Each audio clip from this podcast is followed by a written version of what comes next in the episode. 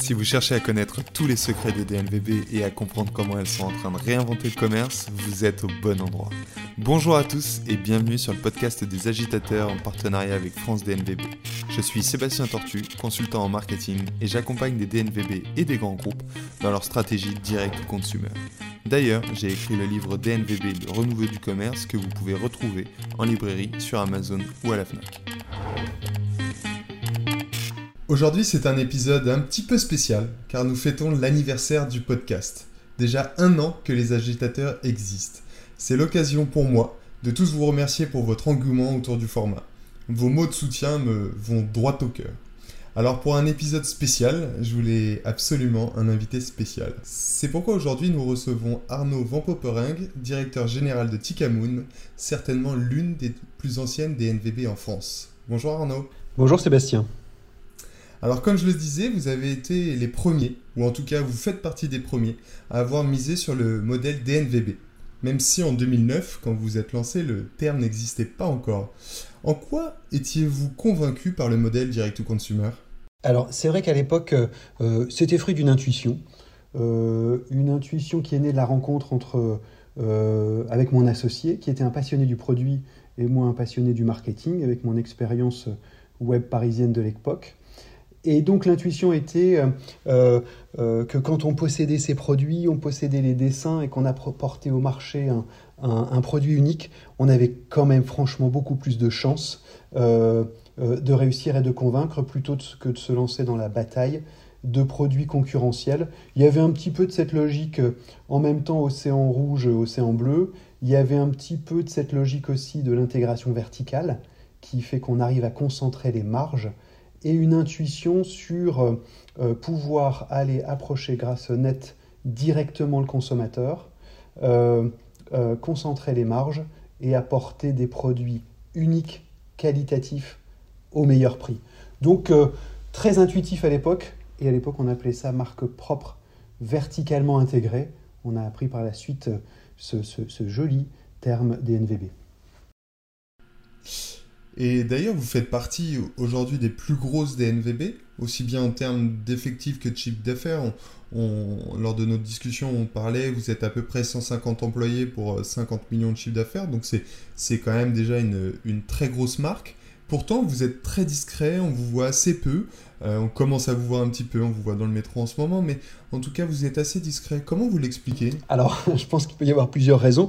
La première, c'est peut-être notre nature. En fait, on est euh, notre esprit n'est pas trop dans le show-off euh, ni dans une communication institutionnelle.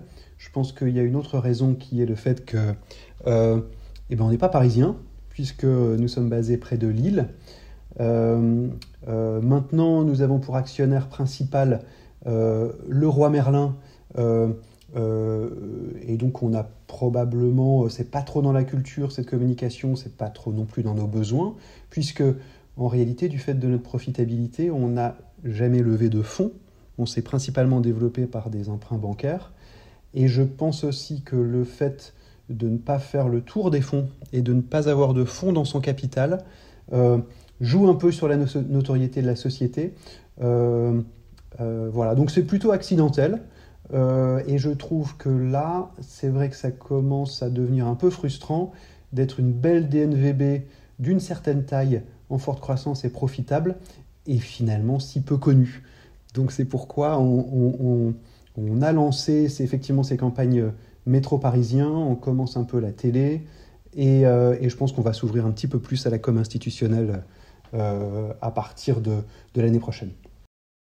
Parce que c'est sûr que le branding, euh, enfin l'image que vous allez renvoyer, cette notoriété va vous permettre aussi bien en France qu'à l'étranger d'exister, de faire partie des références. Alors c'est vrai que nous on vit dans un petit milieu euh, des DNVB où on a l'impression de tous les connaître, mais, mais de façon un peu plus globale, c'est quand même important d'imposer ou en tout cas de, proposer euh, votre marque au, au, plus grand nombre. C'est un point intéressant l'international Sébastien, puisque effectivement on est sur cinq pays, dont euh, à peine la moitié du chiffre en France. Et donc, euh, pourquoi être connu plus en France qu'en euh, en Allemagne ou en, UK Oui, oui, c'était pas dans nos priorités. Ça prend un peu de temps aussi. Donc, aujourd'hui, on n'a pas vraiment travaillé cette notoriété. et je pense qu'il faut maintenant que, qu'enfin on y vienne. Alors c'est intéressant ce que vous dites parce que vous dites 50% en gros en France, 50% à l'international. Pourquoi on devrait être plus connu en France qu'à l'international? Bah Parce que déjà 50% c'est un seul pays, les autres, les autres 50% c'est dans plusieurs. Et, souvent on entend la réflexion de se dire euh, est-ce qu'il faut déjà être très très fort dans son pays avant d'aller euh, à l'international? Ou est-ce que finalement ça n'a pas spécialement d'importance, vous pouvez être très connu ailleurs et moins dans votre pays natal euh, Non, non, ça on y croit. Hein. On y croit être fort dans son pays et euh, pour pouvoir conquérir euh, les pays annexes.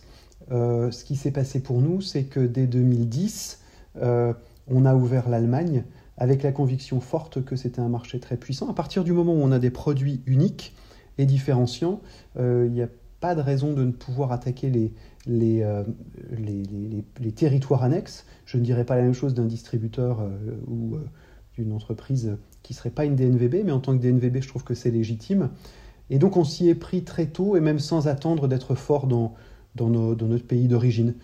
Donc oui, c'est effectivement, c'est tout à fait défendable de devoir être fort en France et notoire en France. Bon, pour l'instant, on n'a pas on n'a pas mis beaucoup d'efforts là-dessus.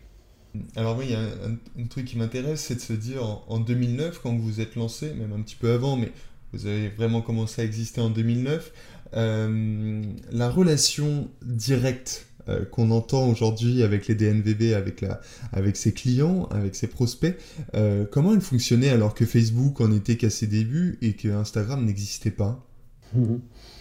C'est une bonne question. en réalité, la relation avec les clients au début, elle était surtout, euh, elle se faisait par le biais des avis clients. Euh, euh, nous sommes nés d'eBay en 2008 et 2009, Tikamoon n'était qu'une boutique eBay qui vendait, qui vendait du meuble. Et sur eBay à l'époque, avoir 4 étoiles ou 4 étoiles et demie, ça changeait tout en fait, puisqu'on était soit au début de la première page ou soit à la fin de la deuxième. C'est-à-dire que c'était un facteur 10 au niveau du chiffre d'affaires. Donc la culture de retour client, de feedback, c'est un peu par ce biais-là qu'on a construit la marque et pour améliorer ses services. Et puis dès qu'on a eu les avis produits, pour améliorer les produits en tant que tels. Et aujourd'hui, nous, on a l'habitude de, dire qu'on fait du co-design a posteriori, c'est-à-dire que sur conviction, on dessine le produit, on le lance, et c'est le client qui va euh, le plébisciter ou pas, mais c'est aussi le client qui, au fil du temps, euh, va nous le faire modifier parce que les coulisses du tiroir sont pas pratiques, parce que la porte est trop, est trop large, parce qu'il n'y a pas les, les trous euh, à l'arrière du meuble TV sont pas au bon endroit. Donc en fait, c'est du co-design a posteriori, et on a la chance chez Tikamoon de maîtriser totalement notre euh, notre sourcing, ce qui fait que nos produits durent longtemps euh, certains produits ont 10 ans et ils s'améliorent au fil du temps, au, fil des retours des, clients. Mais c'est vrai, pour revenir à votre euh, question, Sébastien, au début, c'était assez empirique hein, quand même la, relation client. Justement, alors vous, parlez des produits. L'une des particularités des DNVB, c'est souvent de se produire localement, en France ou tout du moins en Europe. De votre côté, vous êtes plutôt en Asie. N'est-ce pas un frein pour le client? Est-ce que vous envisagez de, de relocaliser? Comment vous, Comment vous le vivez ça? Euh, C'est vraiment dans nos gènes en fait cette production en Asie et c'est né d'une rencontre entre euh, euh, mon associé de l'époque qui était un passionné d'Indonésie, un passionné de surf et qui a fait des rencontres avec des producteurs de meubles locaux. Et donc c'est une histoire d'homme avant tout, avant une histoire d'optimisation. donc nous sommes nés de tout cela. On a l'impression que nos clients sont extrêmement sensibles euh, à l'aspect vert, à l'aspect naturel du meuble en bois massif, euh, qu'on va toujours sourcer dans des forêts responsables et, euh, et maintenant avec le label FSC. Donc pour nous, la durabilité la santé en fait du produit, ce sont des produits sains, sont beaucoup plus importants que la provenance. On est en train de l'objectiver avec notre programme Tika Green, avec lequel euh, on arrive à estimer et notre bilan carbone, mais aussi l'analyse du cycle de vie du produit, dans lequel euh, on se rend compte que euh, la provenance bateau est presque équivalente à une depuis l'Asie est presque équivalente à une provenance mer, pardon, route depuis l'Europe de l'Est. Et donc, il faut dépasser un petit peu ces a priori. Nous, on a effectivement des bassins qui sont très asiatiques. Et ce qui guide notre, nos décisions, c'est plutôt de pouvoir offrir plusieurs choix à nos clients. le choix du tech qu'on va chercher en Indonésie, le choix de l'acajou ou du palissandre qu'on va chercher en Inde. Et maintenant, on ouvre le chêne et, euh, euh, le, frêne qu'on va aller chercher en Europe. Donc, ce qui va nous guider, c'est plutôt longévité du produit, qui fait la différence euh, au niveau de l'impact écologique, plus que le mode de transport et l'éloignement, et de faire en sorte que tous nos produits soient le plus simple possible, avec des forêts durablement gérées, euh, ce qui ne veut pas dire que euh, on n'est pas en train d'ouvrir l'Europe, et on est aussi en contact avec des producteurs français. Euh, la cible, c'est dans trois ans d'avoir probablement un tiers d'Europe et deux tiers d'Asie, et, et, dans cinq ans d'être plutôt deux tiers Europe et un tiers Asie. Et, ça, vos clients, ils arrivent à le comprendre, euh, le fait que voilà, c'est, avant tout une, une question produit plus qu'une question de euh, euh, finalement de localisation qui est, qui est, qui est importante. Est-ce que est-ce qu'ils le voient quand même Est-ce que vous, vous sentez obligé de l'expliquer ou est-ce que c'est complètement naturel et que les clients, dans le fond, ils s'en foutent un peu? Bah, en fait, on, a, on, a les, les, on va recevoir beaucoup de questions sur est-ce que les bois sont certifiés? Est-ce que les, provenances sont, certifiées? Est-ce que les essences sont certifiées? Beaucoup moins sur, euh, sur la distance. Euh, euh, par exemple, on est passé, on est en train de passer presque la totalité de nos collections en bois FSC, ce qui nous coûte en moyenne 20% de plus à l'achat on a une sensibilité assez faible de nos clients en fait. Les clients comprennent vaguement qu'on est, vertueux, on a peu de questions précises, donc c'est à nous de, euh, d'être notre propre aiguillon. On a d'ailleurs lancé sur le site euh, il y a quelques mois ce qu'on a appelé l'éconote, qui est euh, une évaluation objective de la vertu verte de nos produits. et avec un gradient qui va de une feuille à quatre feuilles, euh, un bois massif, une éco-conception, euh, un bois certifié, et puis on, va bientôt révéler la cinquième feuille qui est l'écolabel européen. Euh, notre but est beaucoup de pédagogie, de laisser le choix aux clients et de faire en sorte qu'ils puissent aussi réaliser qu'il y ait des différences de prix entre, entre les vertus et faire son propre choix en laissant le choix et de l'essence et de la vertu. Justement, donc on parlait, on parlait transport. Aujourd'hui, vous êtes donc vendeur de mobilier. C'est un produit lourd, volumineux, euh, quelque peu contre-indicatif euh, de ce qu'on voit sur le web. Euh, à l'heure des frais de port et des frais de retour gratuits, comment on fait pour pas dépenser tous nos budgets dans les transports? Ça, c'est une vraie compétence. c'est une compétence cœur pour nous qui a été identifiée très vite dès 2010. C'est de savoir expédier dans toute l'Europe euh, des meubles entre 30 euh, et, 120 euh, kilos. Et ça nous a pris énormément de temps pour capitaliser cette expérience. Au début, très honnêtement, on sciait les palettes à la taille du meuble pour pouvoir optimiser les mètres linéaires dans le camion. et petit à petit, on a développé cette expertise qui est très très ancrée et chez nos logisticiens et chez nos responsables de transport pour pouvoir optimiser les chaînes de transport. En France, ça se passe très bien.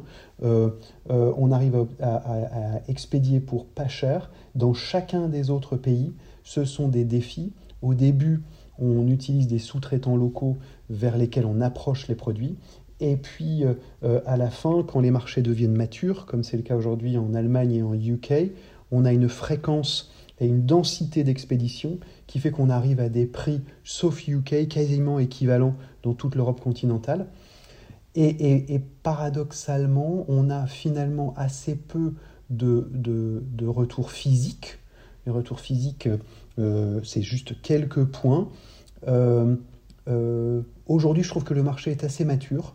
On a, on a beaucoup appris, mais notre maîtrise aujourd'hui, on l'estime être une compétence clé et une vraie barrière à l'entrée. Et, côté client, finalement, on, voit aujourd'hui, on peut se faire livrer des matelas gratuitement, on peut se faire livrer quasiment tout quasi, gratuitement, enfin même si c'est évidemment dans, la structure de coût, mais ça paraît gratuit quand on l'achète. c'est quoi, vous, votre politique avec ça, de se dire, est-ce que tout doit être gratuit? Est-ce que, est-ce que, voilà, c'est quoi votre politique? On, préfère une transparence et ne pas euh, faire semblant euh, euh, d'offrir la livraison, puisque évidemment elle, se trouve dans le prix.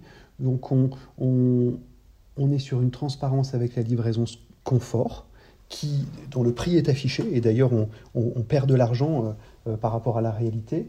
Et puis nous proposons une livraison donc, standard et confort avec le meuble livré à l'étage. On travaille sur une livraison premium qui, est, euh, qui inclut euh, le déballage du produit, euh, la reprise des cartons et, des éléments d'emballage, et puis éventuellement même la reprise de, l'ancien meuble qu'on voudrait valoriser par une, chaîne vertueuse. Donc pour nous, on préfère effectivement offrir le meilleur prix du meuble et offrir de façon transparente le prix du transport. Aujourd'hui, nos produits sont uniques et donc on n'a pas à jouer d'astuces de prétendre livrer euh, gratuitement pour se différencier de la concurrence. Pour vous différencier de la concurrence, vous avez un élément important, c'est vos équipes. Euh, quand on a discuté ensemble, euh, vous, vous m'aviez dit que vous aviez une façon assez particulière de, de les recruter et que vous recrutiez que des profils BIM. Vous pouvez nous en parler un petit peu? Bah, En fait, moi j'attache énormément d'importance au plaisir que j'ai à travailler euh, avec mes équipes. Et donc nous sommes extrêmement attentifs au recrutement, euh, en recrutant selon un profil qu'on appelle, euh, c'est ça, BIM, bosseur, intelligent, modeste. Et pour nous, c'est un peu le, le, le leitmotiv qu'on se rappelle à chaque entretien, avec ce désir aussi de ne pas tomber. Le modeste est très important parce qu'on ne veut pas tomber dans, dans la politique, dans l'ego, dans la guerre des égaux, dans la guerre des égaux. Et j'aime que les équipes soient capables et de, poser leurs erreurs euh, pour les partager ensemble et trouver des solutions ensemble, et en même temps euh, de demander de l'aide. Donc on est sur euh, quelque chose de très équilibré entre l'exigence et la bienveillance. Et d'une manière générale, on préfère, et je donne ces instructions aux équipes, de serrer les dents, de, et, surtout de ne pas céder à la facilité de recruter quelqu'un un peu en dessous euh, de nos exigences. Voilà, on, préfère attendre et trouver la bonne personne, quitte à ce que ce soit douloureux quelques, quelques mois. Mais aujourd'hui, oui, on a la grande joie de travailler avec des, des, personnes très, très équilibrées dans leur relationnel et très performantes dans, euh, euh, dans l'exercice de leur métier. Mais c'est beaucoup de travail et c'est une attention permanente pour faire en sorte euh, de, recruter la bonne équipe, l'ajuster en permanence et veiller sur leur joie professionnelle et relationnelle dans l'entreprise. Je pense que c'est aussi vraiment une clé de notre réussite. Alors on en a parlé un tout petit peu au départ, mais euh, expansion de marque. Euh, vous avez misé sur l'international, vous avez aussi misé sur des, euh, sur des marketplaces. Vous êtes présent sur plusieurs marketplaces.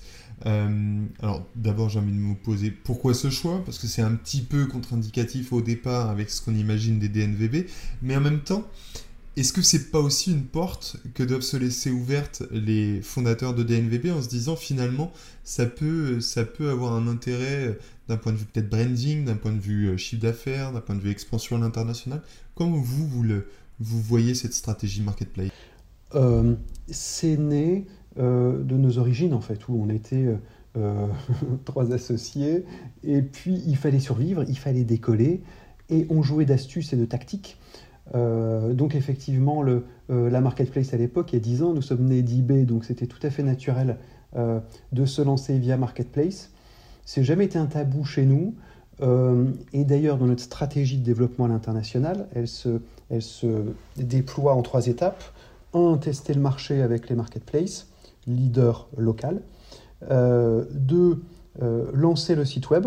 Et donc, dès le lancement du site web, on sent qu'il y a du trafic de débord puisque même sans faire d'acquisition, on retrouvait en fait le débord des marketplaces sur notre site web de façon tout à fait naturelle et presque automatique, immédiate. Et troisièmement, lancer les canaux d'acquisition payants. à un moment donné, donc on débranche de plus en plus de marketplaces. On a dû en tester 40 et en débrancher 35. Aujourd'hui, on est sur une, sur une, approche extrêmement sélective, avec des partenaires triés sur le volet, avec un cahier des charges précis sur l'expression de la marque. Euh, et donc, ça se résume à 3-4 euh, euh, marketplaces en Europe, des très grands internationaux et, quelques grands locaux. C'est pas un tabou chez nous. Peut-être que ça le sera, mais aujourd'hui, on trouve encore que c'est un vecteur de notoriété et qui apporte plus à la marque qu'il ne la dessert. Pourquoi ça pourrait le devenir un tabou? Euh, J'espère qu'à un moment donné, euh, la reconnaissance de la marque ne, ne, rendra plus utile la, la, présence en marketplace. Donc on va travailler sur le qualitatif au point et de pouvoir s'en passer et peut-être aussi de rendre la présence en marketplace euh, étrange. Et euh, aujourd'hui, justement, avec tous les coûts d'acquisition, que ce soit sur les réseaux sociaux, sur Google et autres, euh, qui ne font que augmenter, est-ce que finalement ça ne devient pas rentable d'être sur une marketplace? C'est rentable. C'est rentable. On a des, des, des coûts d'acquisition qui sont pas beaucoup plus élevés sur une marketplace que, sur, que via nos, nos canaux d'acquisition. Euh, l'énorme avantage de nos canaux d'acquisition, c'est que le client nous appartient et qu'on peut aller euh, ensuite euh, jouer un peu avec le CRM et, le retour du client. c'est pour ça aussi qu'on investit quand même assez massivement en acquisition et donc la position économique des marketplaces n'est pas totalement délirante par rapport à nos, coûts d'acquisition propres. Donc c'est une part extrêmement marginale de notre chiffre d'affaires. Au global, ça doit faire 10% euh, du chiffre d'affaires. Donc, euh, c'est presque un non-sujet chez nous. Je, dirais presque qu'on on continue euh, par habitude, par tradition, parce que on ne se voit pas débrancher les marketplaces. Mais ça changera peut-être. J'avoue que le débat n'a pas été euh, reposé depuis quelques temps. Et on parlait d'international il y a quelques minutes. Comment vous choisissez les, pays que vous allez, euh, attaquer? Par des statistiques de, taux de pénétration du e-commerce, et notamment du e-commerce en mobilier. Euh, l'évidence était l'Allemagne. et puis ensuite, on a descendu la liste des chiffres d'affaires e-commerce. puis UK, puis Italie, puis Espagne, en ouvrant un pays tous les deux ans et avec une, vraie volonté, euh, euh, pour l'instant historique, de caméléon. Euh, c'est-à-dire qu'on fait en sorte par nos adresses, par notre service client, qui est toujours un service client local, par des natifs, par une attention extrêmement fine à la qualité de la traduction, de faire en sorte qu'on n'ait pas d'idée de, de la provenance de la marque. Ça encore, je trouve que c'est, on pourrait dire, saut, 2010 en fait. Est-ce que la décennie qui vient de se passer, euh, on a vraiment l'impression qu'on est à une charnière? Est-ce que ça doit perdurer dans la décennie qui vient? Est-ce qu'on doit s'affirmer comme une marque française dans nos pays euh, connexes?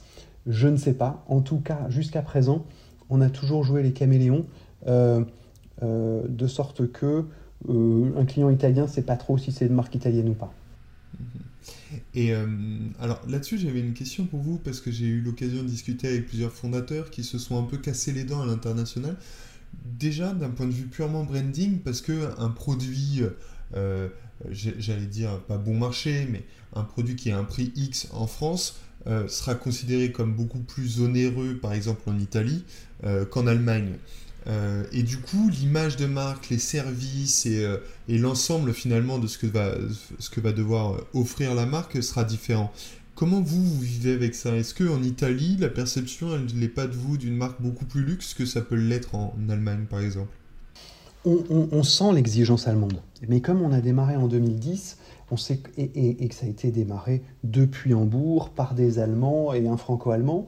On s'est totalement acclimaté au pays et avec une adaptation euh, de nos fiches produits sur la technicité des questions, euh, beaucoup de questions techniques, beaucoup de besoins de réassurance, une exigence auprès de nos conseillers et nos conseillères téléphoniques qui était extrêmement forte.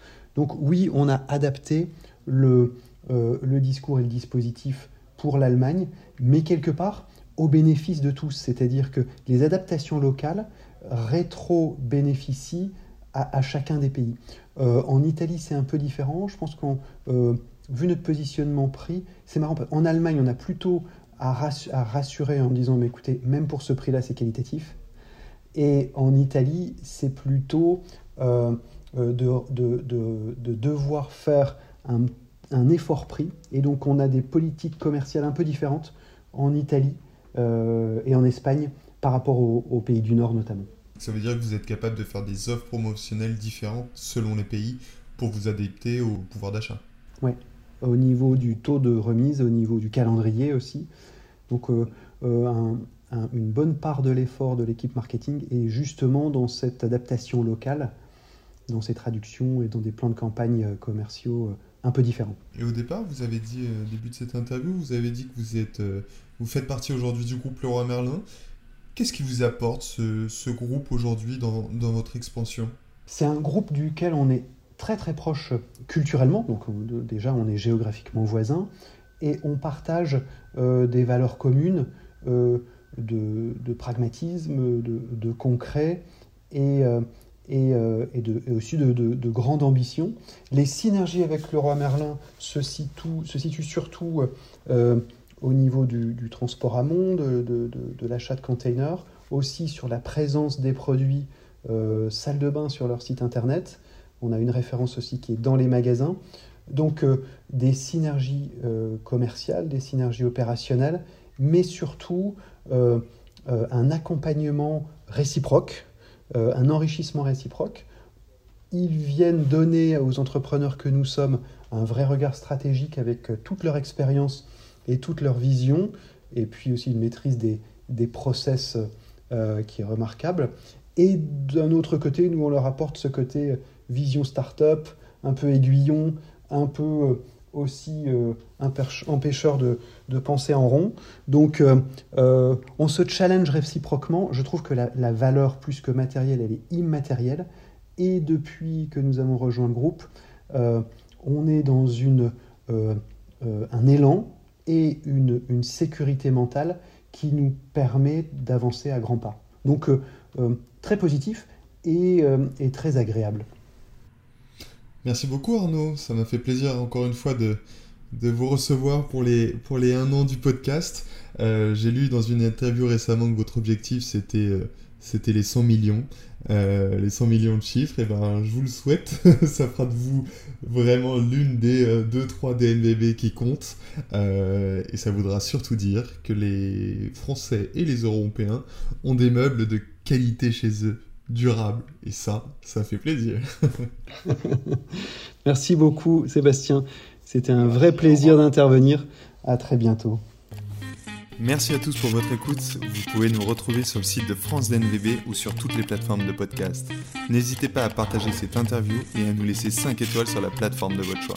A bientôt pour un nouvel épisode des Agitateurs qui devrait encore vous livrer de précieux conseils.